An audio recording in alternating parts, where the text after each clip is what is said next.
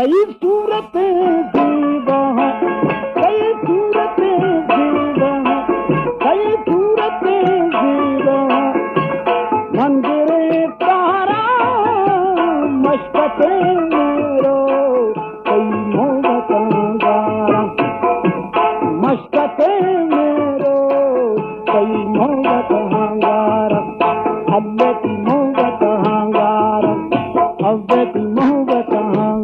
Salam and welcome to the Indian Ocean series of the Ajam podcast. I'm your host, Lindsay Stevenson. Here with me today is Ameem Lutfi, who is a postdoctoral research fellow at the National University of Singapore. Thanks, Ameem, for joining us today. My pleasure. Thank you for having me. Ameem is here today to talk about the Baloch or Balochi diaspora in the Indian Ocean in the context of his upcoming book project, Conquerors Who Do Not Rule. So, Ameem, who are the Baloch and how do they come to be conquerors who do not rule?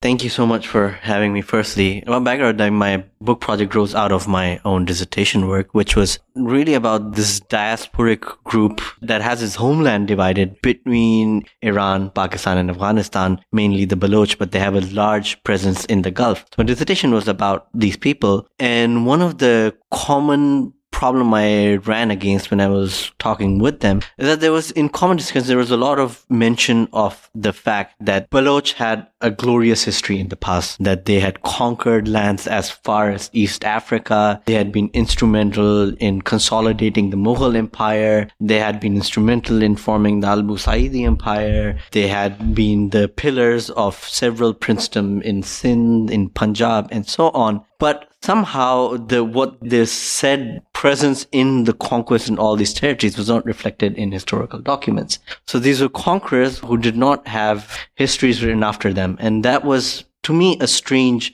phenomena. It was a strange phenomena because you normally assume that a victor who writes the history. But these were victors, these were conquerors who do not seem to have history. What they had instead, and by history I mean that they did not have textual histories.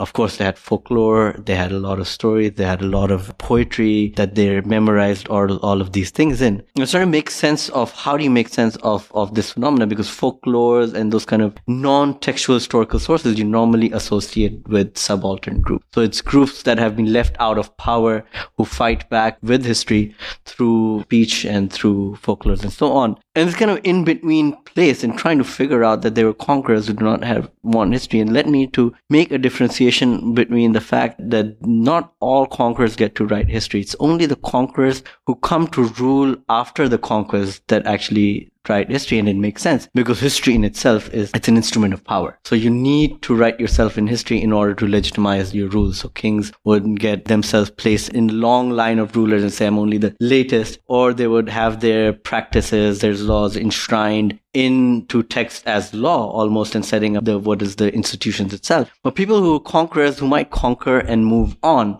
do not have those kind of needs. They do not have that kind of imperative to write themselves in history. So it's trying to a lot of time i spent was trying to figure out what is it that why are they conquering and moving on? What is happening over here? And one of the things that i ended up against is that for them conquest was not about rule but it was about trying to open channels of mobility for other people. So it was a very different logic of understanding war as well. So th- most of the times, the story went that Baloch went and he conquered, for example, let's say fort in Mombasa. Soon after the conquest, you had large number of families of soldiers who came and who settled following the conquerors, and it became these myths that people followed to different places, and it really opened people from Balochistan to a wide geography of circulation on the basis of these stories, these myths, these really like elements of, of a past that in which they conquered but did not end up ruling. So, can you tell us a little bit more about the Baloch or Baloch people? For people who work on the Indian Ocean, this will be a, a familiar ethnic group, more or less. Can you give us a more complex picture of who, who the Baloch are, where they're geographically spread, and if in each of these places their ties to the places are uh, related to this initial, at least, military conquest. Yeah, so Indian Ocean people would be familiar with, with the Baloch, but they always often get categorized alongside a list of other cosmopolitan group. And in placing them with these other groups, I feel that you miss out on what is the most conceptually interesting thing about them is that actually a lot, large percent of them were involved in a very specific line of work and which was soldiering. And in that sense, they can tell us a story that is very different from the one that, let's say, you can tell with Gujaratis or Yemeni traders, in which it's about trade, it's about making business connections. This is a different kind of relationship because of the fact that they were traveling soldiers. Empirically, there's more Baloch today outside of Balochistan than, than in Balochistan. Karachi in itself, which is, I mean, it depending on, on, on your own historical vision, it could um, be considered part of Balochistan, but at least it's not now. That city in itself has more Baloch than Balochistan itself. So it's a, it's a society that's incredibly cosmopolitan. It's incredibly diverse and its circu- its, its range of circulations go from in the east stretches all the way to Delhi and northern India, all over Punjab, and, but also on the west towards the Gulf into the East African coastline. And the interesting thing about them is that in all of these different places, if you see them, the groups that have settled over time look very different. And the difference in some way is articulated by the initial nature of their movement. So in some places, let's say in East Africa, you have the classic case of diaspora where over generation they've lost the language, they've sort of, they've um, become assimilated into the local population. But a large part of that was the fact that in the late 19th century, when the British came, they gave all of these the Baloch soldiers who were working there the options that the only way that you can stay over there is by bringing your family over or settling with the family that you have over there. So basically, you mm. fix your domicile. So that fixing of the domicile, they give them the land, ended up shaping how they look right now. In other places, you don't have that formula. In Oman, for example, there's families that have been living in Oman for much longer, but they still would be bilingual they would be culturally very Baloch, much more distinct in that sense. So, and that has to also do with the fact that these Gulf states still depend on constant circulation of Baloch to come into their armies. Even until today, a state like Bahrain has, by some approximates around 40% Baloch in their security forces. There's a constant, every generation, there's a new wave of people coming in. And as a result, they look more like the, I'd say like local cosmopolitan who also have this, their own identity in themselves of, of their own language, but they can switch code and become more Arabicized when need be. Do you see this kind of longing for a Baloch homeland? Are people very much at home in Oman or is this sense, I mean, when we talk about diaspora, we often find that there's this longing to return or to continually connect with the homeland. Where is their homeland? And how do these different groups around the Indian Ocean interact with that homeland on a discursive level, but also in terms of physically going back and forth? Are those connections still alive? Yeah that's an interesting question. I mean at one level the situation of balochistan is similar to the kurdish question where you have a large group of population that is essentially stateless they do not have a state of their own and to that extent, these uh, places have a, have a long, a rich historical tradition of their fight for self-determination. There's a long-standing movement for uh, separation within both the Pakistani side of Balochistan and the Iranian side as well. But having said that, it would be short-sighted to say that all Baloch are geared towards this realization of a Balochistan homeland as the ultimate project, especially in places like Oman and Bahrain and the Gulf where where they've over the years they've actually tried to make even claims that you know that Baloch actually their homeland was uh, Arabia itself that the Balochistan their movement to buy Balochistan itself was a later historical moment and also they because of uh, the nature of their work in which they a lot of them come to join the militaries which which is a very intense is like in some ways very distinct from other forms of labor. It's, it requires your material not just material sacrifice but sacrificing your body sacrificing your will and so on. So they've to kind of shape that they've also been reoriented their ideological connection as well. I always say that that normally when you think of the nations, you think a nation is composed of people who are born of the same blood. But then you have this other historical tradition, which doesn't get talked about often enough, is that you can become a part of a nation by taking blood in its name. And you have variations of this in different places. America has a program in of a military to green card. French Legion is an example of it. So the Gulf states also surprisingly have a variation of that program, uh, which is surprising because normally when you think of Gulf states, these are states that are impossible to get citizenship in. Very rare for some South Asian immigrant to get a passport, except for these people. Except for in Bahrain, where there's in 2011, when the Arab Spring protests started to happen, one of the news that came out and it was um, there was a big sort of scandal in Bahrain itself was that these Baloch soldiers were being given given passports that they were being allowed to settle. So and and of course it was read as this this deliberate demographic uh, manipulation on the part of the Sunni majority government to get the Sunni Baloch and, and manipulate that. But at another level, it was as as I said, it's it's part of this historical tradition of becoming part of a nation by joining its military, which historically is you can see elements of it in several places. How did the Baloch tell their own story of becoming a part of the nation? I mean, do, do they see themselves as this outsider group? Do the Baloch see themselves as sort of opportunist? Probably no one sees themselves as opportunists, but but how do they make sense of the fact that they've come from another place. They're hired by the Sultan. They're kind of represented as a foreign army. And yet they, in this case, they haven't moved on. They've settled for generations. So how do they position themselves vis-a-vis the more local population, given that specific job that they do. Yeah, I mean, um, at one level, it's a relationship similar to the Indian Ocean in general, where the question of who is local, who is indigenous, kind of it falls apart. It becomes difficult to differentiate at some point in time. But for these people, one of the interesting things I found was that they found themselves in the history of these different places at several critical moments.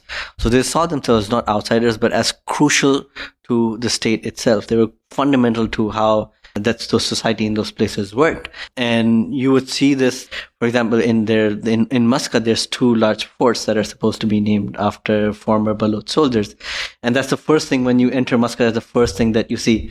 So in that way, so they said, look, we've been the gateway into this land all along. In East Africa, you see similar things where you you, you know, you'd see them mention of maybe not ethnically, but also mention of, but maybe mention of the specific person who was involved in conquering these forts in the 16th century. So then they said, look, we've not been, we're not new people. We're, we've been there from the 16th century and these, these states that rule right now would not have been possible had we not been there. And so they're the unsung soldiers of them, uh, of these places in some ways. How do they deal with this term that I guess maybe the British popularized it, this term mercenary? Can this term mercenary do useful work for us? And do people accept? Yeah, to be honest, I mean, it's a term that I've struggled with a lot. I've gone back and forth several times about if I want to use it or if, if I don't want to use it. And I've kind of decided at least for the moment, that it's a useful term because of the fact that the alternate, the other alternative that I was playing with was the idea of military labor, which is a more neutral term mm-hmm. to describe these people. But the term military labor, I felt did a disservice to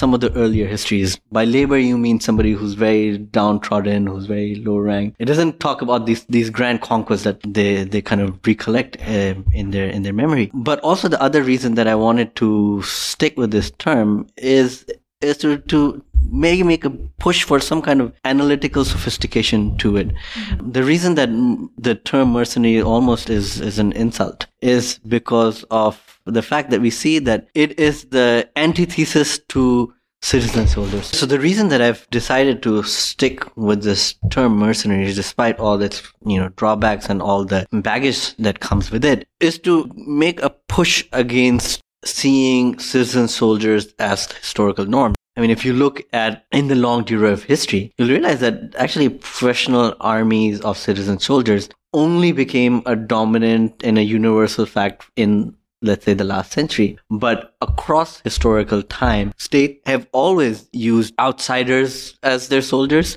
people who are not who are entrepreneurs of some kind, people who who can join, fight for a state for a certain point in time, then leave another state. So historically, this has really been the norm. But because there's such a bias for this 20th century institutional norm of professional soldiers that anything that's not that becomes a deviant. It becomes a, an agent of disorder. They're an agent of chaos. They're not stabilizers or they're not, you know, something that can produce a stable functional system. But when we go back in time, we realize that actually they have been much more common than the professional armies. So that's one of the reasons that I keep with this term mercenaries, at least initially, is to, is to make some kind of space for these other variations of arranging states military. Is this a term that works for people on the ground as well? When you were doing your field research, did you did you ask them what kinds of terms they use to describe this relationship? Yeah, most. I mean, they would mercenaries would be rare for them to use. They, they would normally call themselves soldiers, police officers. So it's a more neutral term in that sense. But it, again, those terms that there's, there's sometimes you have to make a choice between like, is an EMIC category useful for conceptual purposes or not? So at some point in time, I realized that, that even though like the term soldier was more sort of in currency with these people themselves, but they didn't bring out peculiarity of their relationship.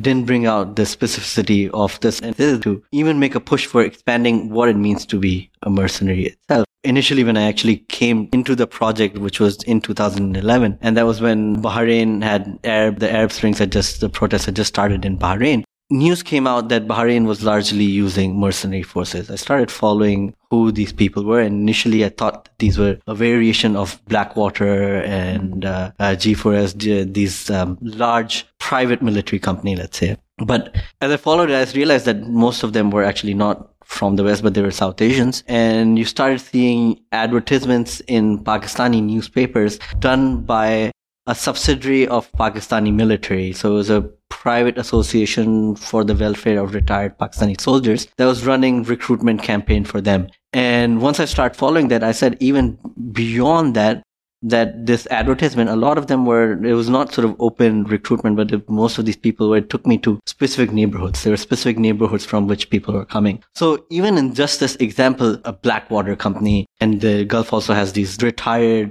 British soldiers which somehow continue to stick around. So you have the retired British soldiers, you have these private military companies, you have welfare association of a third world country with large army like the Pakistani military army, and then you have these people who have this long tradition. So even within this thing. You got, I have like four or five different ranges of variations of how to be a foreign soldier. So I wanted to get a term that captures this diversity, that can capture, bring them all in for me to sort of later explicate and differentiate and sort of tease them out. So they're balancing between being intensely local and foreign at the same time. You know, ha- having these historical connections for, you mentioned the 16th century, I think. So contending with that deep history, but then this uh, recruitment that you're talking about, it was through newspapers. Were there other kind of networks, deeper like family level recruitment, or was it happening primarily through the state or through private newspapers? Yeah. So initially, I when I started this project, I thought that this was, um, you know, just Pakistani. Pakistani military has overall has a reputation of sending its soldiers abroad, and it's interesting to think about why does it have this legacy.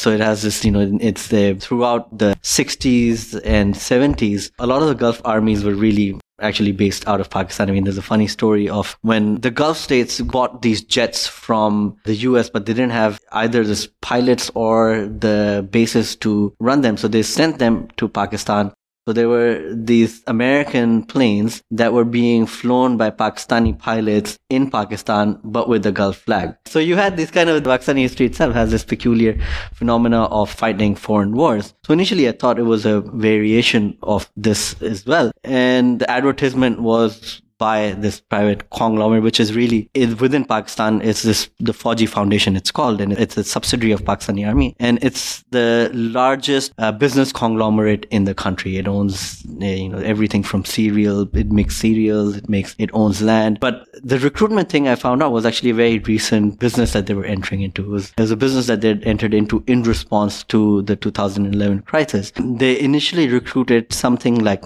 300 soldiers. That was the first wave of recruits. And few months into their service, these 300 soldiers started to protest for better, better wages. This is, you can imagine, this is a country that's, that's in itself is plagued by all sorts of revolts. And now you have a situation where your soldiers saying, you know, if you don't pay us more, we're not going to fight. So this was a dangerous situation. So Bahrain immediately captured all of them, put them on the first plane and sent them back. And when they sent them back, they were in a situation of trying to figure out, okay, what do we do now? And then they did what they've always been doing for so long, and that is that they went to soldiers who have already proven their loyalty, people who've already been serving for long, and asked them to recruit their family, recruit their friends, recruit their kins. And one of the things that I followed during fieldwork was there was specific people who touted themselves as being, they would say, you know, oh, I've recruited 200 people. I've recruited 50 people. Those are the, a badge of honor that almost people went wore when they were there. And it was almost a, your status in Bahrain itself was determined by how many people have you recruited for the military. And there was all sorts of unusual stories that came up. One of the most popular, call them jobber, it was a kind of a colonial term of, of people, of, of recruiter. One of the um, ones that I talked to, he was a, a chef in the house of one of the British supervisors. Was not even in the actual military. But because of proximity to the British supervisor, he had that kind of trust. So he would often be giving 300 letters and he would go back to Balochistan he would ask people, he'd say, you know, anyone who wants to come in, I have these visas in hand. And then he would give them temporary visas. They would come and then you would have some kind of very basic, very rudimentary testing of, you know, medical examination and then they were ready to join. So really, so and, and that's a story that that repeats in the history of Bahrain is that they've at various point in time actually tried to wean themselves off of their dependence on what seems like ephemeral social connections. Social connections you cannot uh, you can depend on them for you know like maybe like soft things, but something like war, security seems like you can't take that risk, so you can't depend on these ephemeral connections. So they've been trying to over the last century at several point in times try to uh, go to foreign states themselves to say we want to recruit to you directly. Even during British time, they were actually very interested in recruiting directly through the British channel itself. But somehow every time they've tried to do it, it's worked for a few years, but then it kind of fell apart and they'd had to resort to these social networks to end up recruiting. And the sense is that if they're recruited through these social networks, that they will be more loyal, that this sort of protest won't spark up? Yes, I mean it's it's actually a, a, a, variety of factors, and I've thought about this. And one of one of this, of course, is is loyalty. That is, you know someone, and he knows someone, so you already have three degrees of verification in some ways. But also, it was about uh, this fact that because they were from not from official channels but from social networks these recruitments could go on even in times when official relationship between states were tense so, and we saw this actually a few years ago when the war in Yemen was picking up. Gulf state wanted to recruit more soldiers from Pakistan in order to fight in Yemen. But Pakistan military itself has a large Shia contingency and there was protests within the military and they said they refused to participate. So you were in a situation where the official channels had refused. So then you had to go towards more, I'd say, covert or less obvious channels uh, of recruitment. So these, so even in times of tension, even in times when official net, official relationships are not as, as solid, social relationships can function. So that's the other part of it. Another part of why they go to these networks is that because of the fact that, as I said earlier, since the 16th century, Baloch have been circulating in this broad geography. You have now have Baloch who living in different parts and places in the world who can be recruited and they can be recruited for different purposes. So let's say if you want, if Bahrain is interested in increasing its intelligence agencies to spy on Iran, then it starts hiring more Baloch Iranians. If it wants to hire uh, soldiers who are more better trained, more formal soldiers, it hires Baloch from the Pakistani province of Punjab because that has a strong tradition of joining the Pakistani military. So depending on from what location they hire. Do they go to an urban center? Do they go to a rural area? Do they go to Iran? Do they go to Punjab? So it gives them a flexibility in terms of the options, the, what needs that they kind of fulfill. So part of it is about having this kind of flexibility in maneuvering your protection services. How do you think this fits into a deeper story of labor in the Gulf, a deeper history? There's this sense when you read through the British archives that every ethnic group has this job that they do. And it seems like that's sort of faded away in the 20th century, but for some reason, the Baloch are still the fighters. And it just is this uh, sort of a problem of ongoing labor shortages in the Gulf? Can we just sort of write it off like that? What's uh, yeah, what's part of it is definitely about about labor shortages and and their current recruitment in many ways is similar to labor recruitment in general, the forms in which take expectations and so on and the places they live even. But about this idea of, I mean, continuity and discontinuity, I think generally in historiography, there's a sense that only institutions and state processes are about continuity while people are, you know, or social processes about change. There's some kind of assumption in our broader historical imagination where we assume that if it's a ground up movement, they would fight back against power and they would want change. So you normally, when you're looking at ethnographic memory. It's all about how it's completely remade in the context of the present. But when you're looking at state forces, when you're looking at institution, you, you're more willing to give leeway to the fact that there can be continuity for a long time period, which is, you know, like the US state continues because there's a US constitution and so on. But people themselves, culture change. So culture seems more inbuilt for change, but institutions are sort of built for continuity. And I'm not sure if generally that's true. I'm not sure that it's the social patterns can in many cases outlive institutional histories. And the case that I work with is a good example of this, where you know, since the 16th century, you've had tremendously different natures of political powers from the Portuguese to the Mughal to the English to the Americans to independent nation states. But across these fundamental changes, the social processes, the relationships around which through these movements kind of work continues on. So empirically, I'm also sort of conceptually, I'm interested in this idea of social continuities. So part of it is about my own emphasis on this continued tradition as well.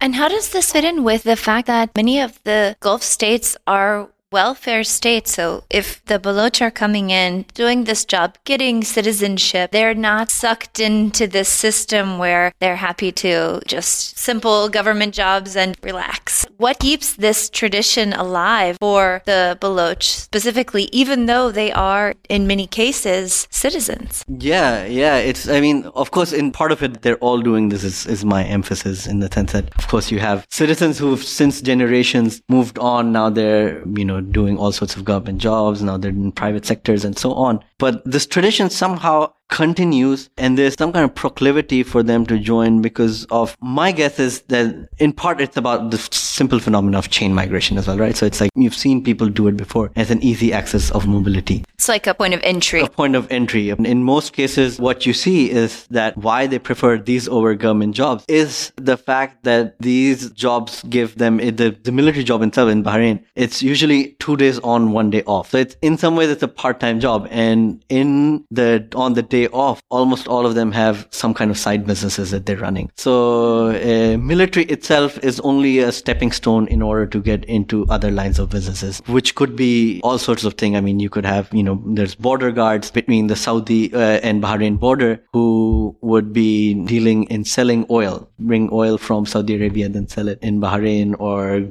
cars and so on. So there's some kind of movement like that. And also then it actually turns out that it's not just a, these side businesses is not just an anecdotal thing, but it's fundamental to the way in which the military works in Bahrain. And Baloch sort of military apparatus works is that these are not full-time soldiers. These are in more historical language like the yeoman soldiers, so part-time soldiers, part-time traders, part-time soldiers, part-time businessmen. Again, historically, this seems odd to us today but you always had soldiers who were part-time farmers and when you have a good crop season then you're a farmer. When you have a bad crop season then you're a soldier. And you're using one to kind of step on off onto the other. It's a way of making ends meet. Making ends meet exactly. And so for the Baloch who have been a part of these societies and are going on to the government jobs and becoming Bahraini or Omani nationals and assimilating, and you can decide if, if this is happening or if this word is useful. Do they resent the fact that the Baloch continue to come and fill these roles? I mean, do they feel like we've moved beyond that and yet people continue to associate us with the military. Is there this kind of tension there between the old Baloch and new Baloch in these yes. societies? Yes, exactly. You've you've had your finger on on the matter. It actually is a big source of tension between these different groups the older settlers for sure are now clamoring that, you know, our role goes beyond the military. We've proven our loyalty. Now we need a bigger share of the pie. But if you, if you try to go for the bigger share of the pie, one of the risk is that you lose this doorway into the military. So people who are still the newer entrants, people who are still looking for a way to move from uh, Balochistan to the Gulf states, they're not very happy about this door being closed or them kind of moving on. So it leads to tension between the new community and the old community for sure. And at times they become completely separate and, and like they're almost separate groups with very different perspectives on their relationship with Bahrain, on their relationship with Balochistan. The older community now has also more skeptical even of this claim to territorial statehood in Balochistan itself. Uh, because once you've lived for so long in one place, then you become determined. Then, then the, what I was mentioning earlier, these stories of that actually Baloch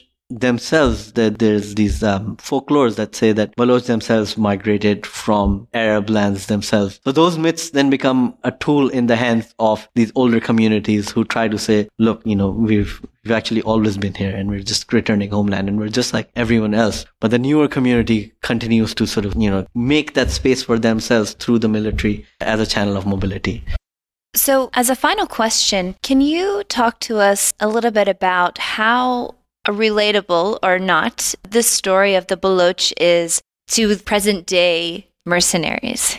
Like Blackwater is so famous, so this is a perfect example. Are there other also famous mercenary groups around the world in a comparable position? Uh-huh. Yeah, it's been a growing trend since at least the 90s, since the end of the Cold War, where the, one of the more prominent one that started was in the early 90s. South Africa became a major hub for private military companies. Turned out that most of the soldiers were, most of the people joining were from the apartheid armies who were being laid off after the turn of government in South Africa. So these are soldiers who were left out of jobs and then they decided to form private military companies that went and went on to fight different wars for companies and so on across Africa. And since this 90s moment, there's been a gradual trend of private military companies propping up everywhere. Blackwater is, of course, the most famous, but not the largest actually, G4S, which is a British company, it right now hires more employees than Walmart is the fourth largest employer in the world. But then you also have these semi-state owned companies like Russia has its own versions. China has its own versions. I mentioned the Pakistani government has its own version. So there's, so it seems like a lot of states are trying to experiment with different variations and formations of this. But as academics, one of the problems it still seems like too much of a scandal for us to study. And there's two ways only in which we talk about them. One is either that these mercenaries are cannon fodder, that they're disposable means of violence for the state. The state's going to use them, then it's going to throw them away. They're poor people and they're sort of, you know, discarded away with right away. And the other one is they are merchants of death, that they're power hungry, they're money hungry. All they want is to fight and to, by fighting, they keep themselves in business. But in between these two kind of extremes of being disposable instruments or being uh, merchants of death, we do not have the kind of analytical tools to discuss the diverse ways in which they, they form up. Is the Pakistani military's private military company different from the one that's coming up in, let's say, Russia? So that kind of, at, at, that scale of conversation still needs to be had. And in order to have that conversation,